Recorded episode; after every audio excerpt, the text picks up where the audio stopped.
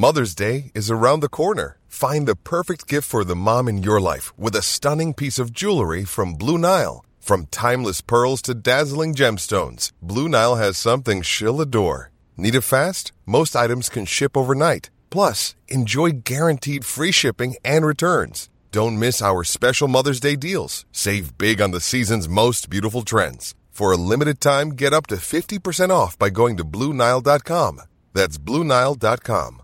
Another day is here, and you're ready for it. What to wear? Check. Breakfast, lunch, and dinner? Check. Planning for what's next and how to save for it? That's where Bank of America can help. For your financial to-dos, Bank of America has experts ready to help get you closer to your goals. Get started at one of our local financial centers or 24-7 in our mobile banking app. Find a location near you at bankofamerica.com slash talk to us. What would you like the power to do?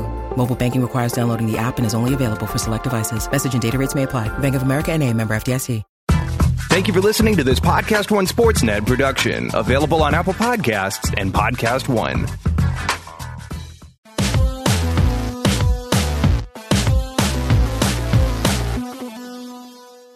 Welcome to RealGM Radio. I am Danny Leroux, your host, and so happy to have you with us for this episode. I'm really excited about having on a guest that I've never had on RealGM Radio in any of its iterations before, but somebody that I've known and talked to plenty. Jonathan Givony of Draft Express, now a part of ESPN. And while we do talk about the 2018 draft, the players that are, interesting, some of the guys on the top end who he's watching, something that I wanted to talk with Jonathan about was really what his process is in terms of the games that he watches, in terms of his travel and everything like that. And I thought that's something that I've never heard him talk about on a podcast. It was something that I was interested in, something he and I have never actually discussed.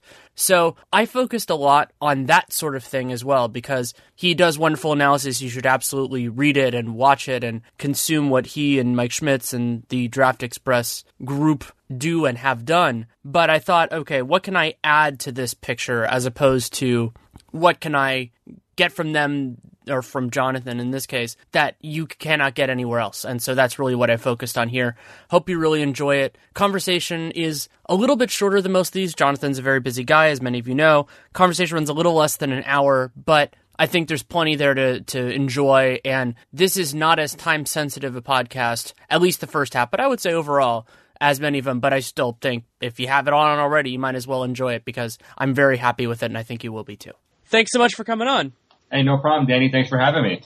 I thought it, an interesting place to start with you is something that actually the two of us have never discussed and I've always found interesting, which is kind of how you decide what you're going to do, what events you're going to cover. I mean, there's you you handle so many things, you address so many, and I thought maybe a place to start with that could be you wrote a, a great piece for ESPN at the end of the 2017 calendar year about that 10 day trip that you took in Europe. When you're planning this out, how early do you plan it out and what goes into your decision making process? Well, I'm really anal about my travel and I, yeah, I'm already looking at uh, June, July, you know, I mean, I'm always uh, trying to book stuff as far in advance as, as I can. And you need to stay flexible because you don't know what's going to pop up. But um, doing this for as long as I have, you know where you need to be essentially. I would say 75% of your travel is kind of mapped out in advance based on events that you know you have to go to, camps that, you know, you've attended in the past that have been good for you. You know, there, there's really no secrets in terms of, you know, where the players are. And then once you kind of get past that, then you start looking at, you know, who are the prospects that you want to evaluate? Who are you know, some late rising guys, some unknown players that, that pop up and you start, you know, trying to work your schedule around that and figuring out how do you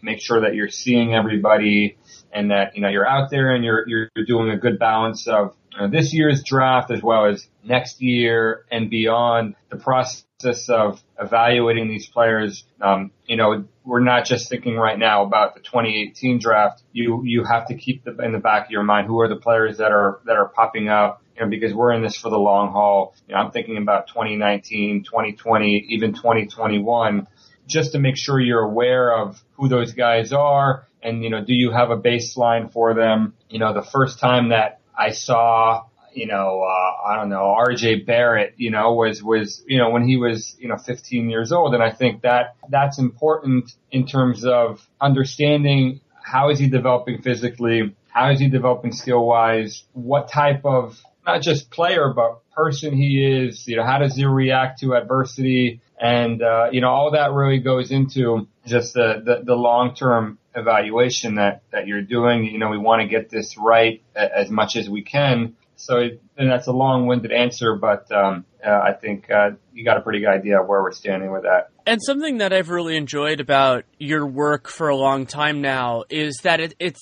watching them, of course, is important, but also just the backlog that you guys have of conversations with a lot of these guys. And, and really, to me, there is something that I have grown to appreciate more, especially now that I've gone back to watching some of the youth stuff, of talking to these guys and really seeing how they tick in that way that there are elements that you can get by these direct interactions while of course watching them and watching them play is important that there is something that you can get there that is unavailable any other way.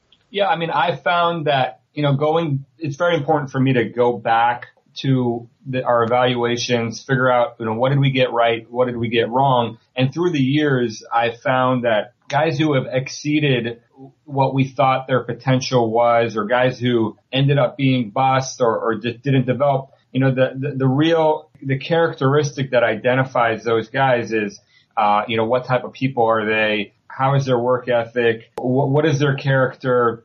And, you know, while you're not going to get a full evaluation of that, you know, from your first conversation with them, it helps to kind of get an understanding of, of who these people are and, you know, what their maturity level is and asking them different questions about basketball and just, you know, kind of getting a feel for how well do they understand their own game and what they need to improve on. And uh, it's interesting to hear them talk about themselves, especially at, a young age. And also, I think that helps later on because, you know, we're around these guys so much. It, it's good to have, you know, a little bit of a relationship with them. So it, you're not just one of a thousand people just hitting them up, but you've been there you know, a little bit earlier on and you've treated them fairly. You know, I'm not trying to be their friends. That's the last thing I want to do. But, um, at least to, um, you know, I, I think the, these guys appreciate that and, and, they remember that too. Well, yeah, I mean, the basic idea that it, it's not really a gotcha question or anything like that. You're just, it's just basically giving them a forum to do it. And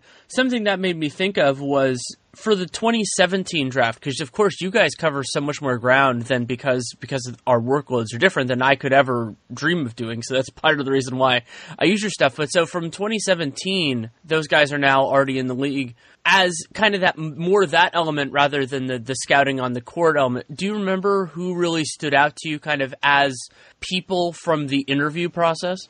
Uh, I mean, we, we we could go through it. I mean, but I mean, I think Donovan Mitchell is one guy that really kind of jumps off the page. If you watch, you know, the first interview we did with him, which was, I think after his junior year of high school or something like that. Um, I think it was at an Under Armour event in New York. And then also just the interview a few weeks before the draft when his stock was really starting to rise and it really was looking like, you know, being a lottery pick was, was what's coming for him you could really see that this guy had it figured out in terms of who he is as a player, what he needs to, to do in order to reach his potential, and what his role is going to be in the NBA and, uh, you know, and what he needs to do to, you know, to, to get there because, you know, this, he was not, he was not the most highly touted guy earlier on in his career. And I think what, what allowed him to, you know, to get to where he is now, you know, a guy who's, you know, a 20 point per game scorer as a rookie, which is amazing, is, you know, his character and his work ethic and also obviously being in the right situation helps him, you know, with Utah, they've done an amazing job with him. And there's some, you know, there's, a, he was fortunate to a degree too, to, you know, there was so much opportunity there for him to step into, but to his credit, he was ready to, to accept that. I mean, not not every guy is ready to, to play that that type of role right away. Uh, so I, th- I think Donovan Mitchell is, is a guy that stands out. But you know, you could if you go back through the years and you see the the players that are drafted, you know, in the top 10, 15 picks, you're not going to find a lot of bad dudes in there. I mean, I do think that the reason a lot of these guys, you know, reach their potential and are drafted really high is because they have really strong character and I do think that you, know, you see guys early on who are really talented and you, you kind of question whether they're going to make it or not. A lot of that is based on, you know, maybe they don't have the right people around them. Maybe their background isn't as good and, and sometimes it's not their fault, but uh, I do think that's a really strong thread that, that we've seen through the years. And I can't speak directly to how the process has changed because I haven't been doing it for, you know, that 10 to 20 to 30 years that I think you would to necessarily do it. But it seems like now, and this is just true also once they get into the NBA, is that you have to improve so much that relying on physical potential is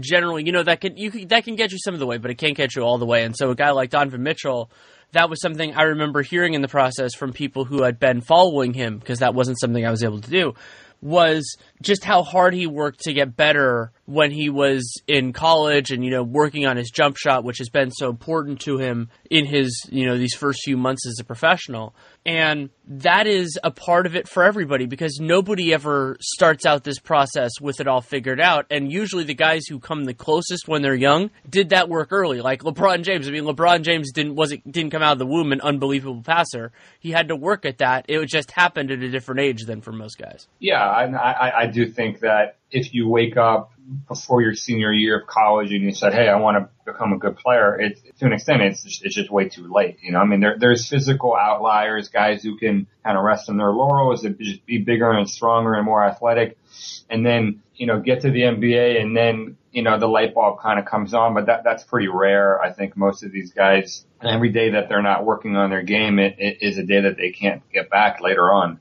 I, I, don't intend to bounce forward as much, but I just thought of one question we were talking about the idea of athletes is that two guys that I, I think about this a lot going back to the 2016 Adidas Nations Camp, which we were at, which we were at together, was how at that point, remember this is now a year and a half ago, Zion Williamson and Hamidou Diallo already looked like NBA athletes, and how rare that how rare that was to me, and how it's still you know for Diallo he could, he'll be draft eligible in 2018, but Zion it's still another year, and so that sort of thing a guy can absolutely pop early, but that's not all that there is in terms of being an NBA player. I mean, it gets you on the radar, but you know, if you look at college basketball as a whole, I mean, there are some really athletic guys on almost every roster you, you go through, even, you know, at the mid-major ranks. And so, you know, I, think that's one of the things that I try to do the most of is, you know, evaluating guys at different levels of play in high school, for example, and just trying to figure out why is this guy an ACC player? Why is this guy an Atlantic 10 player? Why is this guy going to end up in the Sun Belt?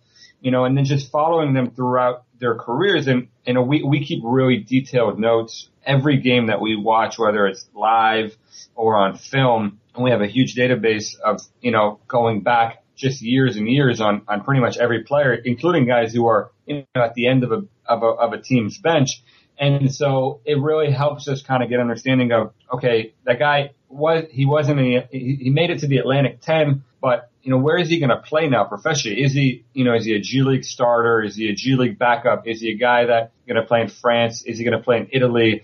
Is he a second division Italian league player? Is he for Scandinavia? You know, because I've been trying to help out teams at all these different levels, both in college and the NBA and internationally. And it's really under, important to understand the different levels of basketball. And I think it helps you with your evaluations for the NBA because it's really easy to say, to look at a guy and say, oh, that guy's a pro. But, you know, what, what level of pro is he and, and, and what separates him? And, you know, you do have to look at guys in the G League too and say, okay, how is, how is Hamidou Diallo different than Derrick Jones or, you know, someone, someone like that at the same age and also, you know, at this stage of Jones's development, why did, why is he on that track? And then there are different players obviously, but so there's, there's a lot that goes into it. And I think, honestly, I think the most important thing in this business is experience and, you know, learning from your mistakes, just trying to figure out, you know, wh- why certain guys reach different levels. And I mean, it, it doesn't always make sense, honestly. I mean, there's not a ton of logic to it. There's so many outliers. And so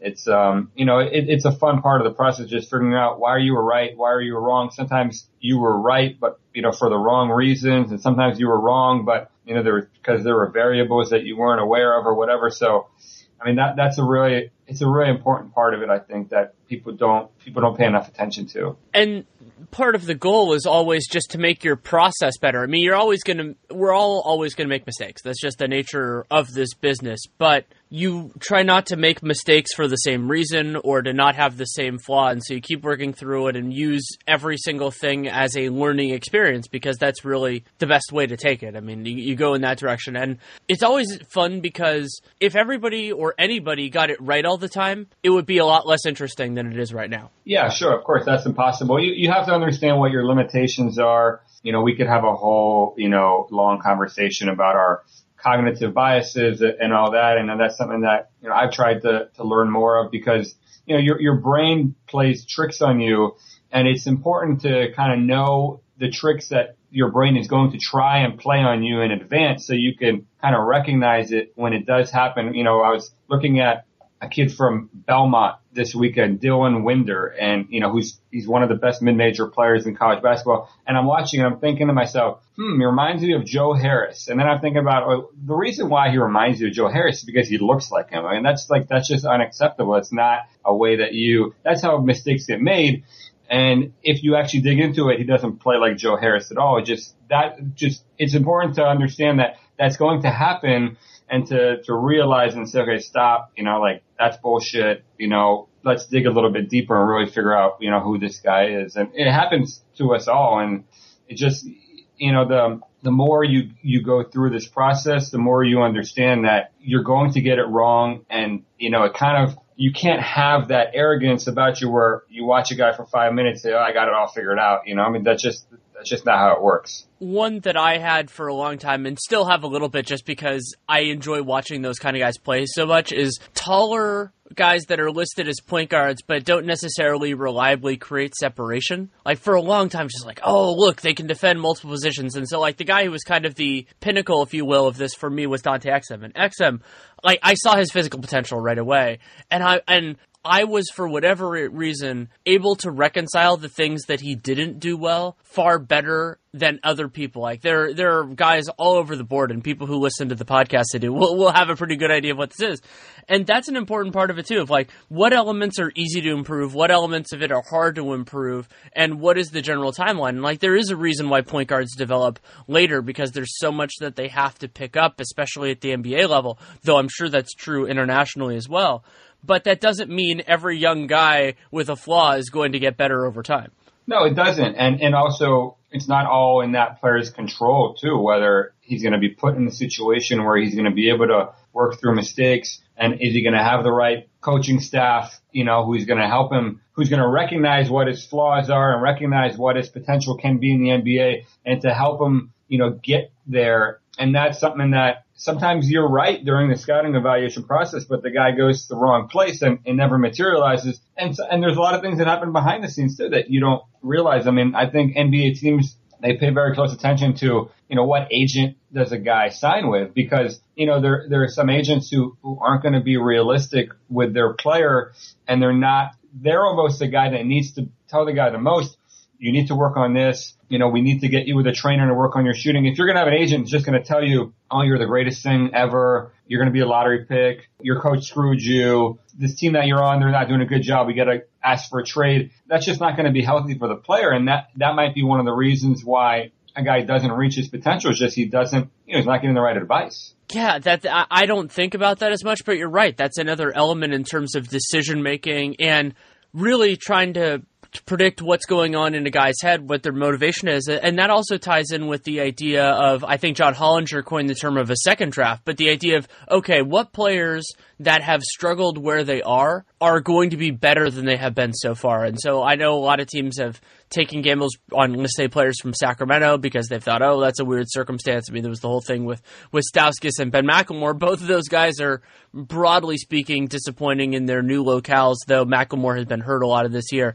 And if you can be good at that consistently, there's a ton of value to it too, because the players that fall through the cracks once that are actually good can be really, really valuable. But again, that's a difficult game as well. Yeah, I, I wonder sometimes if NBA teams place too much value on the draft and, you know, they, they overrate their picks to a certain extent because it's so hard to play in the NBA from a young age and just naturally you know, most of these guys are, are going to fail. And so, you know, maybe where they should be investing more resources is uncovering guys in Europe who are, you know, in their mid, mid to, to late twenties that can help you plucking guys off teams rosters, like you said, who failed on their rookie contract, but you know, maybe something clicked for them, whether it's physically or, or mentally or, or skill wise that will, you know, allow them to reach their full potential because there just, there just aren't, there are very, very few guys who are, who are good enough to play in the NBA at age 19 or 20. And, you know, it, it's a shock to the system for a lot of these guys being drafted onto an NBA team and, you know, having to reconcile with the fact that they're no longer the best player on their team. And, you know, it can be a real ego hit for a lot of these young guys uh, because, you know, they've been the man at every level that they've played at. And all of a sudden they go somewhere and they're very low on the totem pole. And for a lot of those guys, it's hard for them to recover from that because they just, you know, it's such a foreign concept for them. And, um, you know, I wonder how many guys have kind of slipped between the cracks because, you know, they weren't good in their first go around in the NBA and then they just never got a second chance. Um, you know, we're seeing a lot of guys in the NBA this year, you know, like Darius Miller or, or, or Shane Larkin or, you know, guys who, who were, who were just okay their first time around the NBA. They had to go to Europe and they had to kind of rediscover their game and then they come back and they're, you know, they're much better players than, and I wonder how many guys like that just never get that chance in the NBA because, you know, it's very much you're out of sight, you're out of mind. And once, once you fail, it's really, really hard to get that second chance. So, you know, I think a lot of players in the NBA, they come into the league and they don't realize that, you know, it's now or never, you know, I mean, if you're going to dick around, if you're going to go out every night and party and not work on your game and really, you know, get caught up in the NBA lifestyle, you know, you could be flushed out of the league in two or three years and you might not get another chance after that. Yeah, that's really true. And another part of it, I often think of OJ Mayo for this element, is the idea that being a good support player in the NBA and being the best player on your college team are so different, not only in terms of what you have to think about mentally, but also the physical element. I mean, they're just, you're asking, you know, you're doing less with the ball in your hands. You're asked to do more catch and shoot or quick attacks and things like that. And there is a challenge. Uh, it's something that people are people are getting better at. It's something that you've done a good job of for years. You and you and Mike in particular, of projecting that difference that most guys cannot walk into the NBA with the same role that they played before, and so you're projecting them into something different. You know, a guy like Doug McDermott is a good example of this. I mean, you could go to Mildred Rivers; he was a volume scorer at Creighton, and then had to become something very different as a pro, and that also leads to some guys falling through the cracks because they weren't that type of guy, and they're going to have to go into something different. Yeah, no, no doubt. I mean, and you talk about OJ Mayo. Know, I think you can kind of go back to what what we said about you know getting caught up in the NBA lifestyle. I don't know if we saw the best of OJ Mayo. You know, I mean, the, the guy he's suspended for two years right now. You know, for violating the NBA's you know drug policy. Um, you know, you wonder how how much of that was going on earlier in his career too. I mean, I remember the guy was he came out of the gates. He was I think he was going to be rookie of the year. I mean, he he was unbelievable from Memphis and then he just, you know, he just, he never really, he just got worse. It seemed like year after year until now he's, he's out of the NBA, even though he, you know, he's still, what is he like 29 or something like that. So there's so many variables that go into whether a player ends up being successful or not. I think we're so far away at this point from being able to, you know, have the formula for knowing whether a guy is going to pan out or not. And, you know, we assign credit to NBA teams, NBA scouts and say, oh, these guys are geniuses. You know, they found this guy, they found that. But like, I do feel like there's, there's a lot of luck involved and there's so many things that go on behind the scenes that we don't even realize that guiding a player towards being his best self that I don't want to understate what we do, but you know, it's only one really, it's a small part of the process, you know, evaluating a guy in college his on court play. Right. And there are also a lot of different ways that teams can use the advantages they have. So I was thinking about Jayson Tatum. So Jayson Tatum has been put in a wonderful circumstance to succeed. He's also worked incredibly hard with the Celtics to become, especially defensively, to just fit in with their system and be able to execute. I think he's done a wonderful job this year, far beyond just his three point shot going in at an amazing rate early on. And then you can also think about something that I've been impressed with overall is San Antonio know, so they've been able to take, yeah, sure, they've gotten some real, you know, Hall of Fame talent, whether you want to go back to Tony and Manu and Tim, Tim Duncan, and of course David Robinson back in the day, but also by finding Bryn Forbes, Jonathan Simmons, guys that they didn't devote a ton of resources to, but were able to find, put in the right circumstance. And they didn't always, you know, they didn't pay Jonathan Simmons, but he they helped make him into something better than he was before and gave him an opportunity. So that's identification. And it might not be definitive in terms of who wins a championship, but those two different kind of strands of putting guys in the right circumstance and finding players that make sense for what you want to do can really help a team on the margins and then beyond the margins make the most out of it because these teams have limited resources to get better. Sure, yeah. I mean that that's absolutely plays a huge role in whether a guy ends up being successful or not, where where he goes to, and so yeah, that that plays a big part in it. And we always make like our top 100 rankings before the draft, and then you know the day after you see where these guys end up, and you're like, geez, I now I'd like to have a do over and put this guy 20 spots higher or 20 spots lower because you know he just ended up in a right spot where you know he's going to get minutes and you know he's going to develop, and you know he's going to work on the things that he needs to. And you know if there's a guy that you really like, he was drafted. If you draft him to the wrong spot, and now he's like the fourth string power forward on a in a team that historically doesn't develop players very well, then you're like, geez, you know, like uh, I wish I didn't have him in the top ten anymore. I wish I had him at 30. So you know, there's um there's a lot that goes into that. You're right. If ESPN would let you run it, I would actually love to see that, especially because that gets into the idea of context importance here. And and that you know a lot of these guys are close and and the opportunities they're going to get. And that can not only be a short-term thing. I mean yeah donovan mitchell is benefiting a lot from it. But also even if he hadn't gotten that opportunity largely due to guys being hurt and everything like that just the idea of okay he's going to be asked to do the right things and work with that. I mean i would love to read that if it were if it were available to do just because it is so important and there are elements of it that certain people understand better than i do and and you you and mike certainly certainly are among those. Yeah, you have to be careful though. Also, oh, yeah. I can't go the NBA. That's why know. I don't think it'll be published. right. Yeah. yeah. But but we, this is why we have beers and we can talk about these things. Right. So. Exactly. Exactly. And there are certain things that can't come up here. But that's a good way of of turning a little bit of attention for the time that we have left to the 2018 draft, which is now about five months away. Wow. It's there's going to be a lot that happens in those five months. But I think the place to start is really who you think at this moment, because I know this has changed over the last few months, who you think is worthy of consideration right now without knowing who's going to get the number one pick, but who's really in that conversation as of right now? Conversation for what, number one? For number or, one overall. Yeah. I mean, I think that the the tier at the top is pretty narrow. I would say it's Doncic and Ayton, and then maybe to a lesser extent you can talk about Bamba because he's he's such a freak and you know, he's such an outlier, and and he's really coming on as the season moves along too. But this is an interesting draft for me because I think it's really strong at the top. You can talk about seven, eight, maybe nine guys, and I and I really do think that all these guys are very, very different. They all are going to play very different roles in the NBA.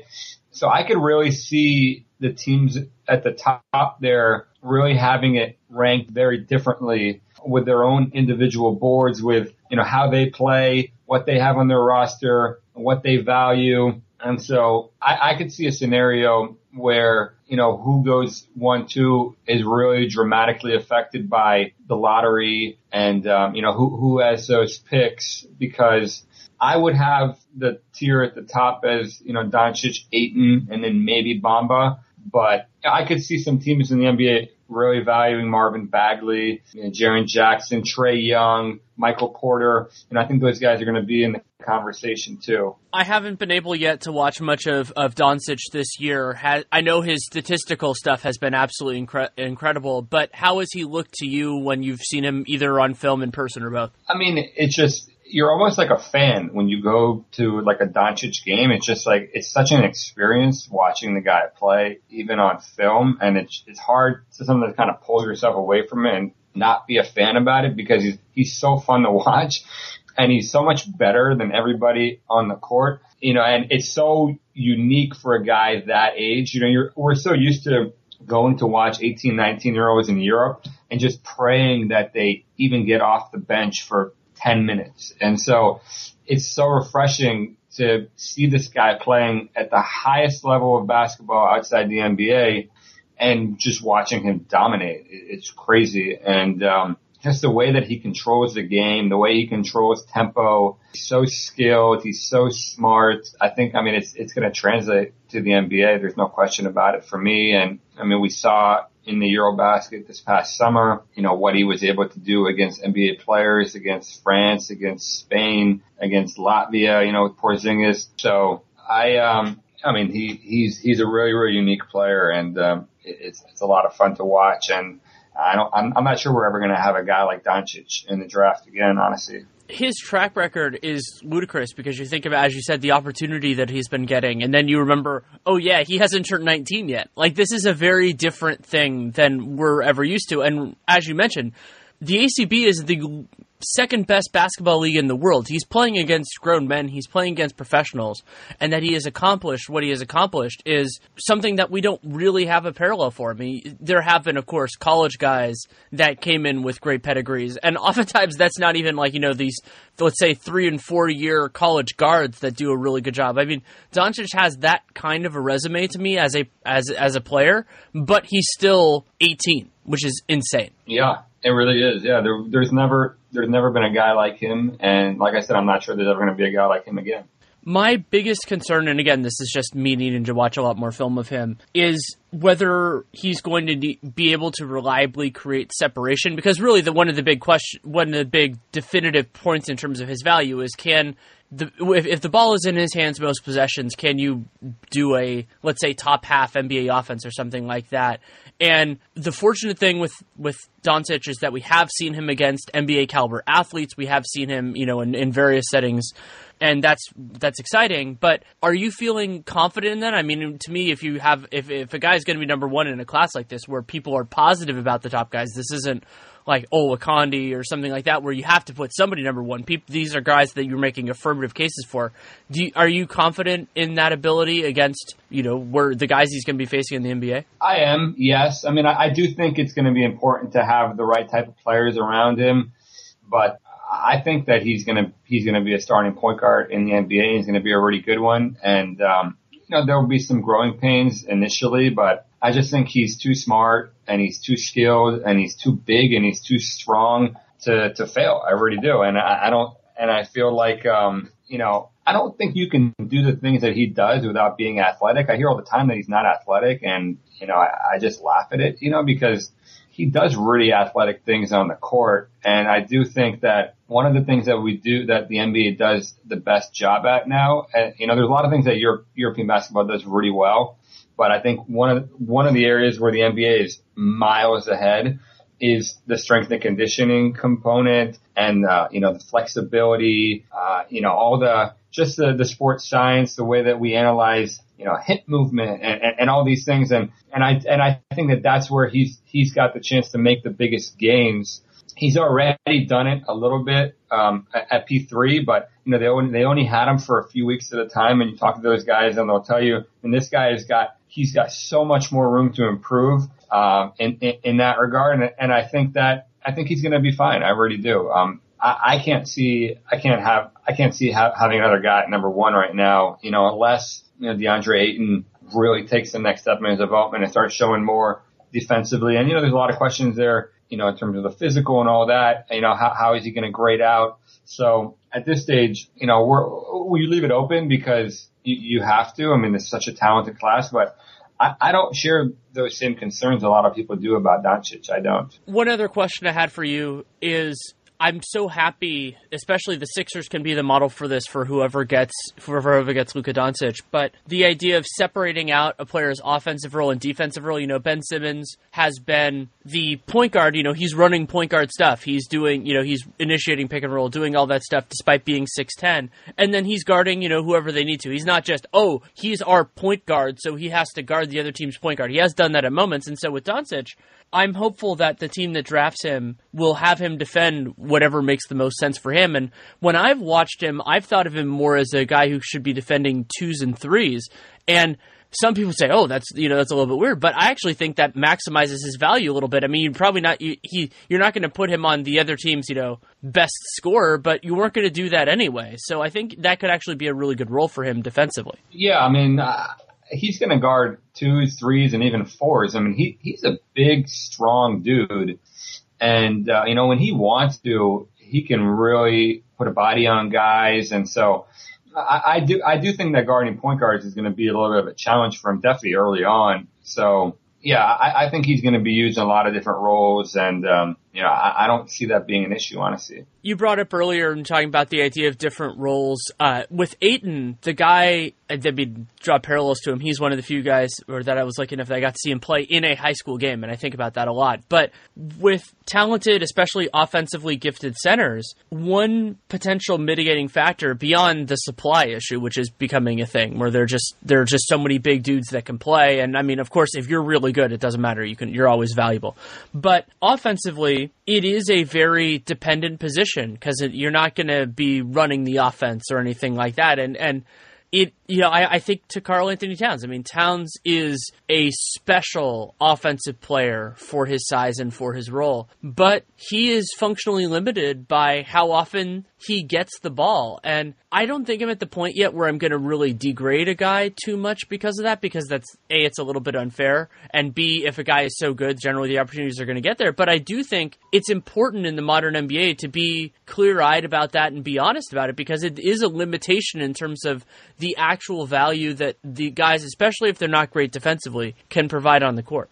Um, I, I agree with you to a certain extent, but there are a lot of, you know, really high usage big men in the NBA too. I mean, I think it, it you know, you look at Embiid, you look at DeMarcus Cousins, uh, you look at Porzingis, you know, there, there are definitely teams who run their offense through the bigs. And I mean, and the, the difference here is that those guys are really, really skilled. They, they can soak up those possessions. And so I don't, I don't necessarily agree that, you know, every big man, you know, you have to look at him through the prism of, okay, he's just going to be a pick and roll finisher uh, he's just going to be an offensive rebounder. I think there are a lot of different roles for big men, and I, I, I think it's more a lack of supply of really highly skilled bigs than it is a demand, you know, because and there, there are different teams that, you know, utilize their bigs in different ways. You look at like the Spurs, for example. I mean, they run a lot of stuff through, through LaMarcus Aldridge. I mean, that, that, that guy is a very important part of their offense and, and they start two bigs at the same time and they're a really good team and they've done it for years. So while we all really enjoy the small ball movement, you know, like there are different ways to do it and there are different ways to be successful. So I, I don't necessarily agree that every, you know, you have to kind of look at every big and say, okay, what is he going to do, you know, with half the usage in the NBA or whatever.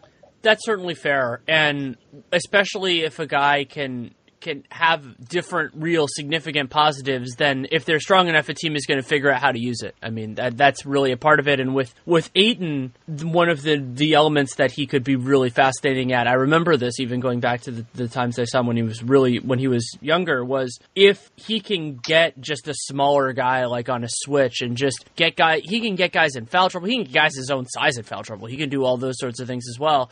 And he has the physical potential to be imposing and, and impactful defensively. He hasn't manifested that in the same way that somebody like Mo Bamba has or Joel Embiid did when he was in college. But I would say to a degree, I mean, I wouldn't necessarily say the potential. Like I think Bamba or, or Embiid, those guys both have d- defensive player of the year potential and did when they were in college. But Ayton is just such a talent that I'm not going to, in any way, shape, or form, write him off for that sort of thing.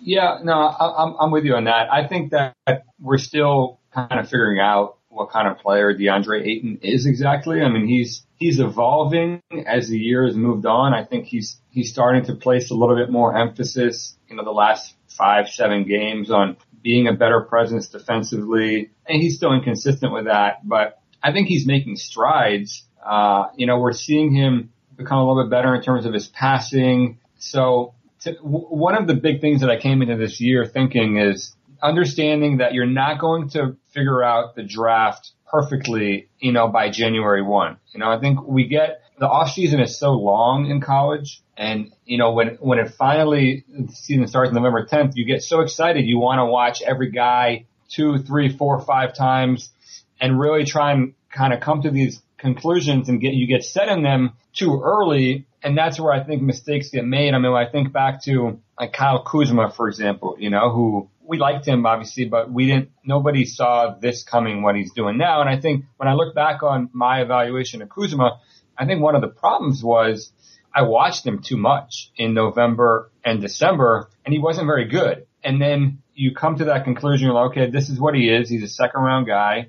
And then you just move on to other dudes. And that's really dangerous because even a guy like him who is a fourth year, a fourth year player in college, he's still evolving as his, you know, his fourth year in college is moving on.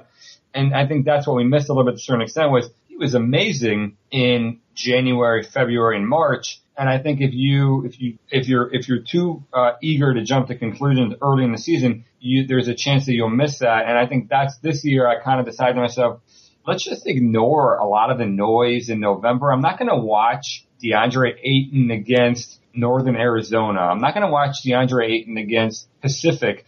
And it's not because you're being lazy. It's because there's just such limited value to those matchups. And let's wait until the Pac-12. Let's keep an open mind as much as we can and then see how he's evolving because you know, he's in his first year of college basketball. He's never really been coached in his life. You know, we all want to figure this thing out so fast sometimes that you can miss the boat on, on, on guys like that it happens at other levels too. I was thinking about this last year where I believe it was Jeff Teague had a really rough first two, three weeks of the season when he was in Indiana. And it was that whole circumstance because there was that three, the, the two point guards that got traded, George Hill and and Jeff Teague. And so I was thinking, yeah, I wanted to watch those teams early, wanted to see how they were doing and all that kind of stuff. And Teague was rough those first two weeks. And that shaded my evaluation of him his whole season for like three or four whole months. And it's amazing how that can happen where when you feel like you've got it and you just have to realize that this stuff is changing all the time. And having it at one moment means you have a sense of where they were then. That doesn't mean you know exactly where they're going, where they are. And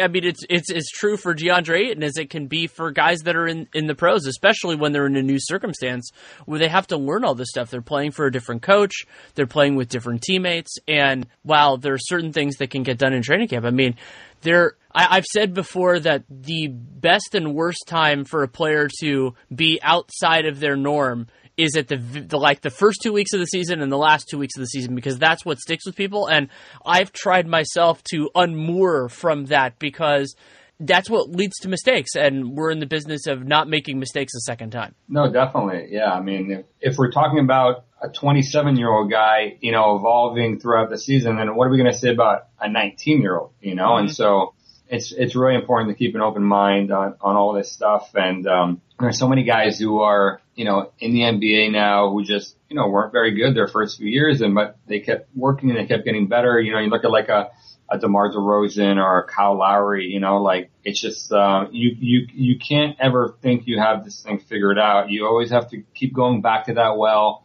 keep refreshing, keep getting new intel, keep watching, you know, keep trying to and it, it's hard because you know that's not the way our brain is wired. You know, we want to you know watch a guy draw this really hard definitive conclusion, close the book, and then move on to the next dude. But and unfortunately, that's just not not the way you can do it one of the players I think about without a lot because I covered him his rookie year and then not after that because the Warriors cut him was Jeremy Lin. Lin that first year, you know, there were elements that you saw of what ended up being what ended up being, you know, a successful NBA career. He's been unfortunate the last couple years with injuries, but it was at the same point he got he got cut right before training camp. That was the year of the lockout, and he had worked a, a, apparently a lot that that off season, the extended off season on his game, and then they cut him before that first practice, and that sort of thing happens. I mean, they were doing that to clear space to actually make an offer sheet for DeAndre Jordan.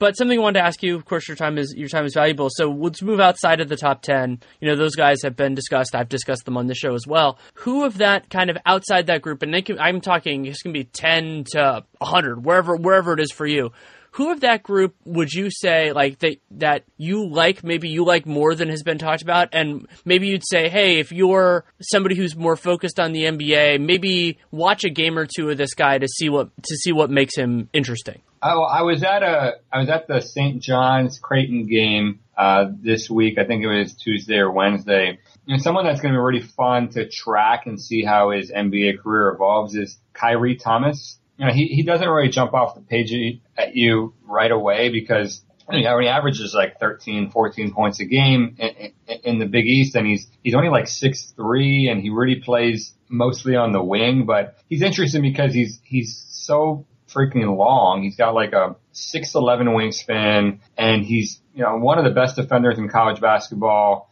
They put him anywhere from one through four, and um, he's become a, a pretty good shooter too. He's shooting close to forty percent for three and they'll run a lot of stuff through him offensively. And Creighton is is just a pleasure to watch. They're one of the you know the most kind of NBA friendly evaluations you can get because they do so much stuff in the early offense and, and their players are so well coached and they have this flow to them that you really don't see a lot of in college. College, watching college can sometimes be really, really boring. I mean, it's a lot of it is just like a slog.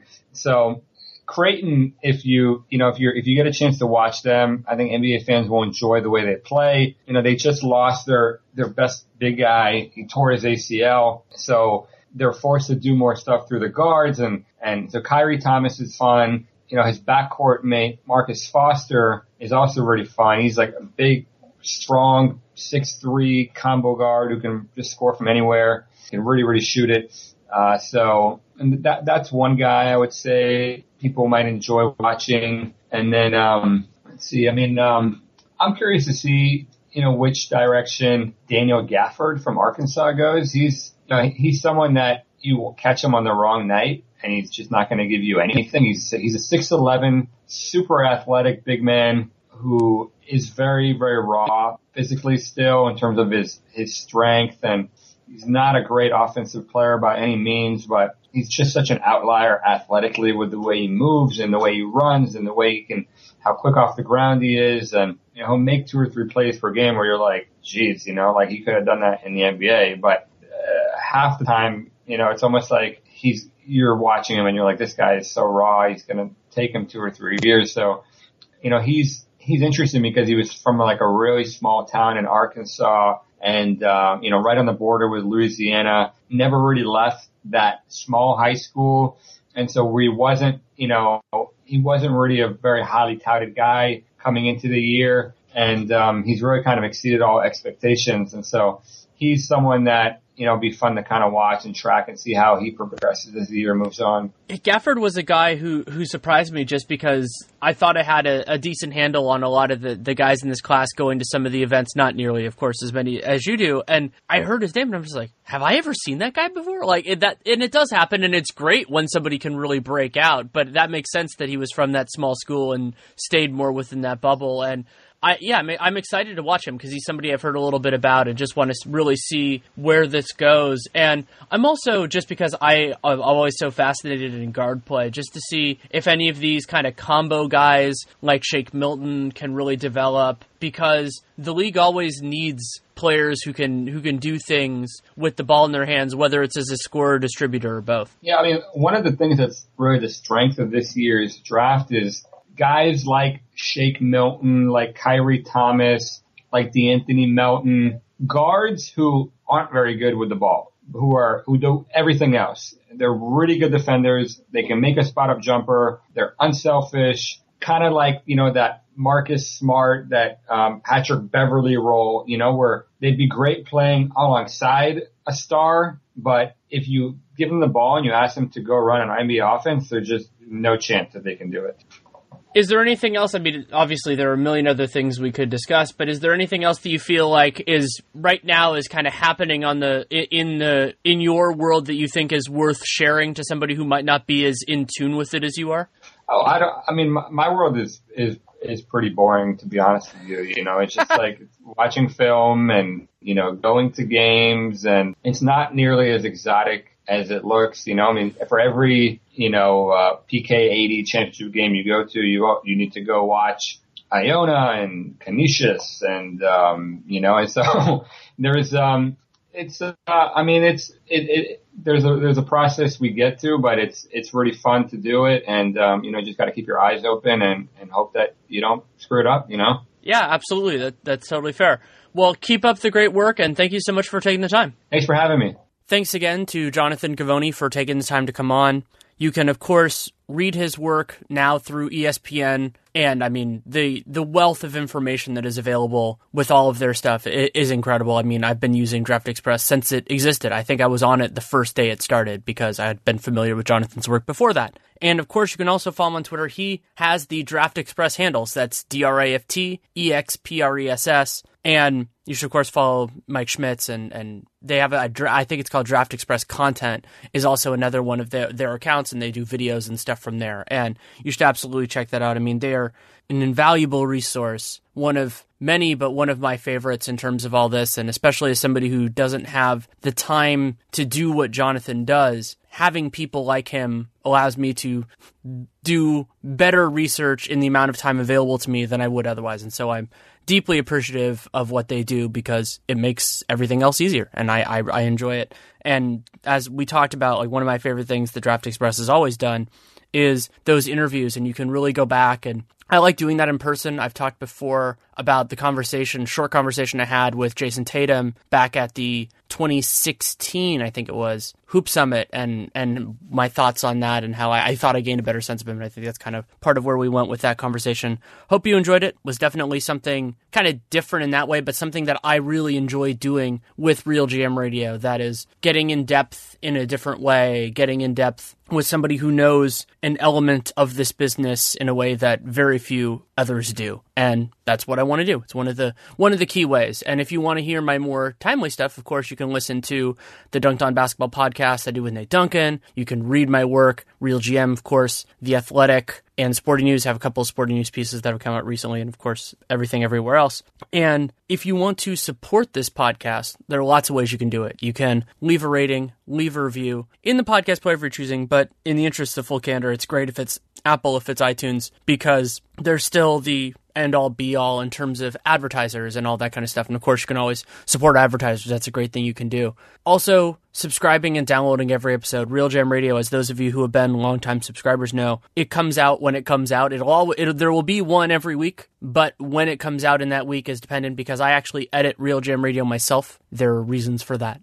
And that means that it's when I have the time to do it. And of course, when the trade deadline comes around, that means that, you know, like originally this was supposed to come out on, I recorded it on Sunday morning, then it was supposed to come out on Tuesday, but then the Blake Griffin trade happened and everything like that. So it got pushed back a day. That sort of thing can happen, but I'm so appreciative of, you know, making sure that I get the guests that I want and all that. So, and that's also part of the reason why the show is less timely because I know that it can sometimes be a delay. So hopefully you're cool with that. Hopefully you enjoy it. If you have any feedback, good, bad, or indifferent, Danny Leroux, NBA at gmail.com. If you take the time to write it, I will take the time to read it. I might not respond because that takes a lot more time, but I really do appreciate it. So thank you so much for listening. Take care and make it a great day.